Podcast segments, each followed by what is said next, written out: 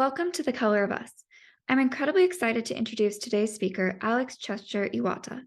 Alex is an actor and editor in chief of Mixed Asian Media, a collaborative media platform for mixed APIs recognized by the Nielsen Consumer Report on Asian Americans. She is also the director of Mixed Asian Media Fest, a festival celebrating mixed APIs through the creative lens. Earlier this year, she was honored as one of the top 50 unsung heroes at Asian Hustle Network's Uplifted Conference. Alex graduated with honors in May of 2021 with a BA through St. Mary's LEAP program. She is the first person from LEAP to receive the Dean's Award for Academic Excellence and Community Engagement and is now part of LEAP's advisory board.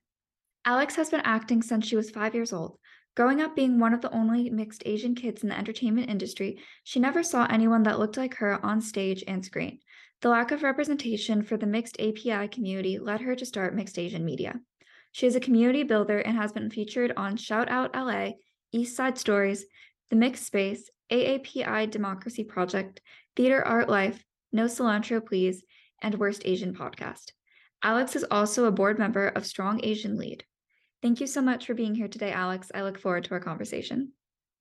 So, for our first question today, could you please tell our listeners about Mixed Asian Media, how it came to be, and what the mission of the organization is? Sure. So, Mixed Asian Media is an online media outlet for mixed Asian Pacific Islanders. It started in 2017. Um, we were known as Hapa Mag back then, and it was literally a team of nine of us who who started this, and it was a a quarterly online magazine, and that we featured um, op-ed pieces, book reviews, celebrities, you you name it. Um, we transitioned to mixed Asian media in 2021. We were also recognized by the Nielsen Consumer Report on Asian Americans, and we switched over to mixed Asian media to better serve the mixed API community because not everyone identifies with the word Hapa, and not everyone understands the colonization of the word and the history of the word. And we started this whole platform. Well, I started it because I was so tired of not seeing representation for people that looked like me in mainstream media. Um, there we had what Aloha with Emma Stone, who is not mixed. We had Ghost in the Shell of Asian Erasure. It was just like one thing after another. And then having grown up in the entertainment industry since a small child and constantly being told I was not Asian enough and I was not white enough to fit in or to be hired, or oh, you're just so exotic next to the white lead. We can't have that. Uh, what led me to create this platform because I really wanted a community and I wanted a space for my community to heal and be seen and heard to share our stories. And being mixed Asian doesn't necessarily mean you are white and Asian, it can mean you're black and Asian, Puerto Rican and Asian. I mean, you name it. And, and you can be that. And I just really wanted a space where everyone could feel that they have a place to belong and hopefully start to heal from those chronic wounds of really not being enough, of that feeling of not feeling like you fit in, of not feeling like you can speak up. I wanted a space for people. The work that you're doing through mixed Asian media to increase Asian American and mixed race Asian American representation is just so incredibly inspiring and it really helps benefit my generation. Although it's becoming more diverse today for my generation, there's still, like you said, a lot of microaggressions that people like me experience being told that they're exotic, that they don't fit in, that they're too white, too Asian, etc. So, although it's getting better for my generation, I'm really curious to know what it was like for you growing up as someone who's mixed race Asian. I think I had a little differently growing up in Los Angeles. There was Asian representation. Granted, we didn't have the social media for it to really amplify it. So I really want to make sure everyone knows that there was people in the Asian Pacific realm really doing the work and being activists for my generation. Uh, we just didn't have the social media to amplify. Uh, so for me, I really was one of the one of the only mixed Asian kids that I saw in the entertainment industry auditioning and and doing some work. Um, because of that, back back then in the, those old days, uh, there were no mixed families being represented on TV or film or commercials or pr- even print ads. So I was always put in the Asian box. But then I worked a lot as a child model. Um, but as an actor, I was often told, well, we love you. but you don't fit the family situation, meaning they can't, God forbid, they have a mixed family, right? And I was up for several major TV shows and I even had a contract, a few contracts being drawn up, and I thought I had it. But then my feedback was, you know, she's just too exotic next to the white lead. She's going to pull focus. So, you know, I had agents trying to be like, okay, let's make you look more Asian so you're not too exotic looking, or let's try to make you, if you can play into your white whiteness, my whiteness is Jewish, so, that's still to me an ethnic. So it was always just trying to fit a box that didn't wasn't there. Like I didn't belong in this box, and constantly being to- asked to, can you do an Asian accent when I oh was in the audition room? And it's like, cool. What is an Asian accent, right? What does that mean? Japanese, like China, like different. There's different regions. Like you need to be a little more specific. Um, that has stopped for me, fortunately, but I'm also very picky about what I go in for now. Um, also constantly being asked in the room, wow, what are you? You're just like so exotic. What are you? And that's illegal. They are not allowed to ask that. That is absolutely 100% illegal for an employee employer to be asking an employee or a potential employee. But once again, we didn't have the language to say, no, you can't say that. That's discrimination there wasn't a language around that because if you made waves, if you caused trouble, you would not work in Hollywood. And, and I had to say, it's probably not that much different today. It's a little better, mainly because of social media. Um, but there really was that constant narrative of like me trying to fit in a box. Like I had a pre screen for Memoirs of a Geisha when that was being auditioning, and casting kept insisting I was Siberian. Siberian is not a thing. That's a place, Siberia. So they're just, oh my you look Siberian. Are you sure you're not Siberian? No, I'm half Japanese. And it's just that's the constant thing. Even today, I still have a lot of, uh, I like to say, call them monoracials, racials. They like to ask me what I am. And I, I tend to be like, sure, this is what I am. Well, you don't look that. No one, one, no one asked you what I looked like. Two, I'm telling you what I am. You should just go with it. Yeah. But like the concept of like, wow, you don't look half Japanese. It's like, okay, well, what's a half Japanese person supposed to look like? Like, really? Also, I've had to tell a few people, no, you can't call me exotic anymore. That's that's please don't do that. But I mean in the good way. Nope, don't don't call me that. So it's things were worse growing up and they are somewhat better now, but not by much. Mm, thank you so much for sharing. It really is, is so shocking to me as someone who's not really in the entertainment industry how opposed entertainment is from featuring mixed race families or multiracial characters.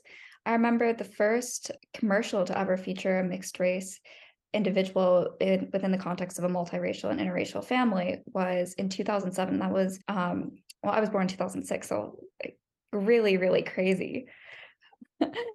But um, you do a lot of work within mixed Asian media, especially the mixed Asian media presents features to include actors and singers who've been interviewed. I saw that you had um, Alexa from a K-pop label previously. So I was really interested in why you think it's so important for multiracial people within the context of film and acting and singing to find that kind of representation. Well, I think it's so important because if we see ourselves reflected in the media, then that means we can do anything. And like we can feel like, oh, I can do that too. Meaning I can be a doctor, I can be a singer, I can be and whatever. If you see an actor portraying that specifically on TV and film and commercials, then you too feel validated as a human being. So, you know, for the longest time, it was only white people, right? Really what we saw. And what white people can do everything, why can't we? So I think that's why it's really important because that is our main form of entertainment in this country and in many countries is seeing your seeing watching TV, watching uh, movies, seeing commercials, advertisements. So if we see ourselves reflected, then it's validation. It's showing us that we can do whatever anyone else can do and that we are part of, you know, humanity as a whole. So I think that's why it's really important, why we really do try to showcase as many people that of the mixed API uh, heritage in our magazine, whether you are a political leader, a small business owner, or a celebrity. We really do try to showcase as many. We tend to be a little more on the entertainment, heavy on the entertainment side, just because many of us are in the entertainment industry. So it just tends to be our connections. But we do want to try to be as inclusive as possible. I read that since you've been little, you've been in the acting industry, and you kind of touched on that in our conversation today. I was wondering if you could please tell our listeners a little bit more about your connection to acting and maybe what you see as a way we can kind of re envision the entertainment industry so that it can become more inclusive. So I started off acting when I was five. Um, I started doing musical theater and modeling. Uh, my first show was Gigi at the Grand Dinner Theater, which no longer exists. And then I started Annie, as you do as a kid. And musical theater really was my passion for a very long time. I also was doing a lot of modeling, which was I thought was a lot of fun, getting to put on clothing and smiling in front of a camera. I was such a ham; it's kind of embarrassing.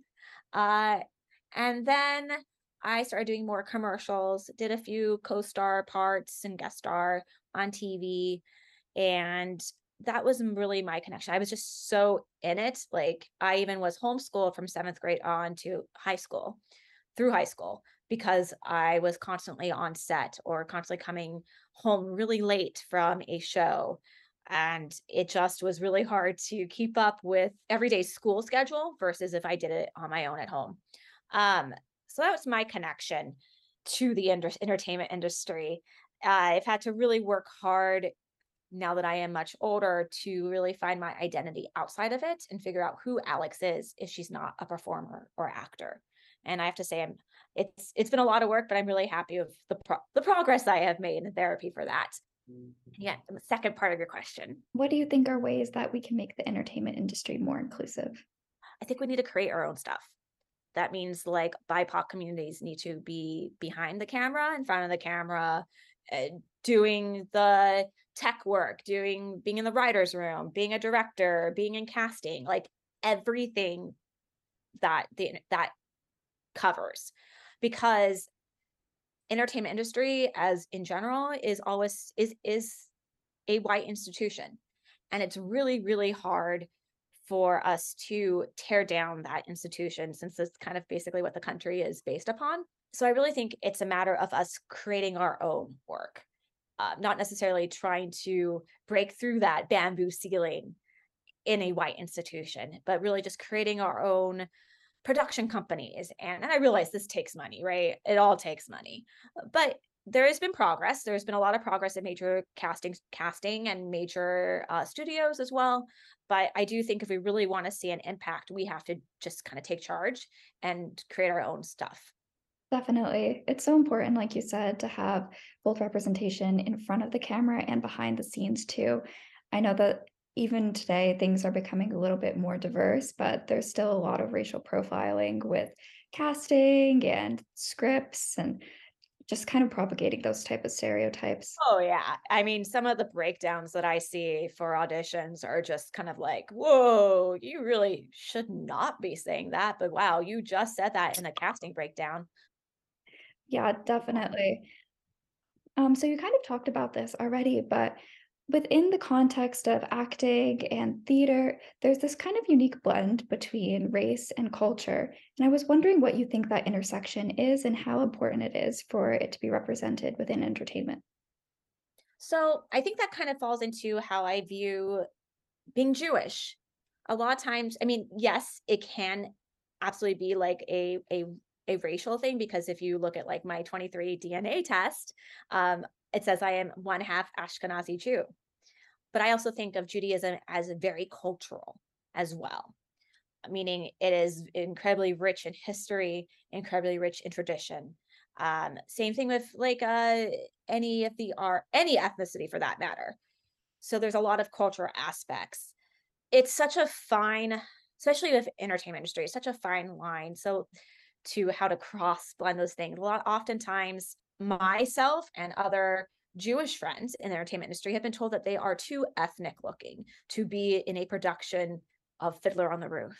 So then they end up hiring very wasp, waste, waspy white people to portray Jews, Jewish folks. Uh, it's such a it's such a thing. I I I'm not sure if there's a answer for it. I really do think it just comes back to like creating your own stuff and also just you know of course we want to be as authentic as possible. But if there aren't stories being told for the mixed race diaspora and we are seen as ethnically ambiguous and can fall into many categories, where is there space for us then? Like, I have done many productions of King and I. I am not Thai. But how many actual Thai people are in musical theater? White people get to play German, French, you know, British, whatever. Why can't Asian people play all the different types of Asians there are? Eh, maybe at some point we'll be able to be way more specific when it comes to casting. But I think right now, one, there just wasn't enough work to go around, and two, there isn't ju- there isn't enough new works being produced. We tend to go back to old works because we know it's works and it's tried and true uh, for white audiences.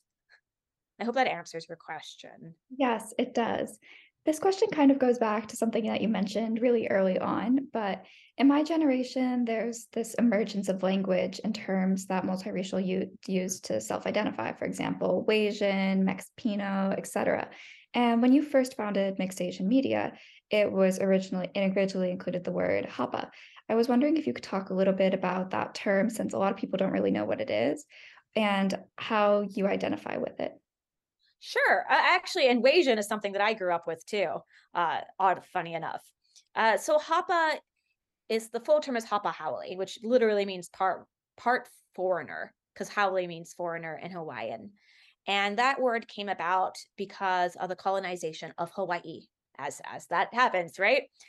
Um, so my grandfather fought in the 442nd Regiment in World War II, which is the basically the the Japanese, the Japanese American regiment, and the rest of the family was interned, but he was based in Hawaii. So he brought that term back to California, where I was born and raised. And so I grew up being called Hapa.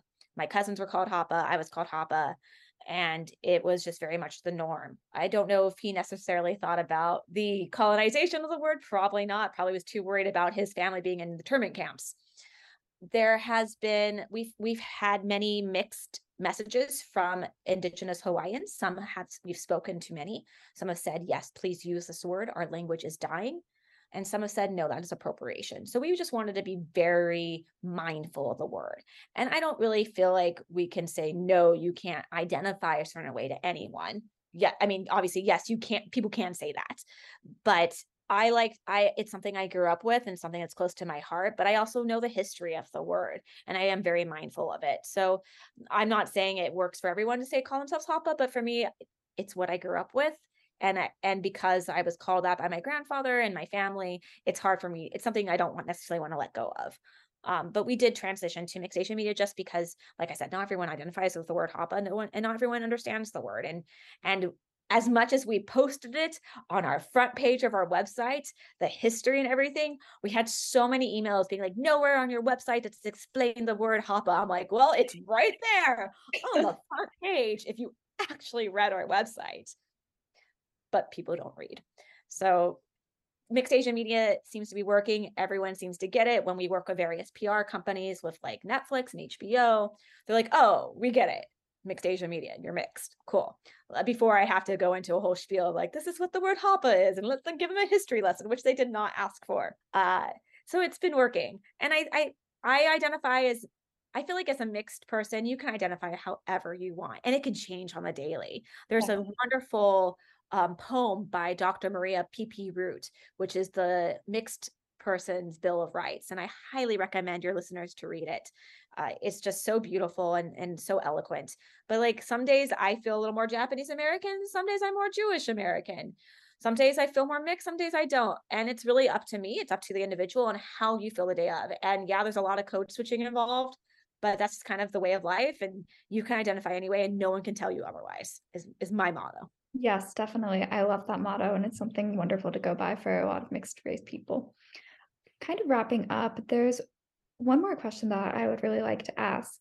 At The Color of Us, the mission is to raise awareness, foster connection and conversation, as well as elevate the voices of multiracial and multicultural youth. As we conclude our conversation for today, I was wondering if there's any pieces of advice that you can give my generation of multiracial and multicultural youth. 100%. I mean, first of all, I'm just so impressed of what you've created, and I'm, I, it makes me very hopeful for the future generations.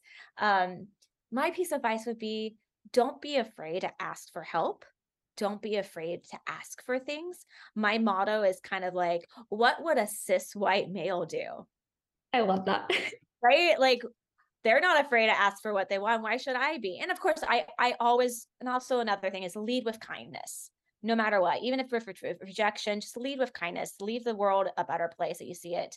That smile, that thank you, really could just make that person's day, and it helps foster connections with other people.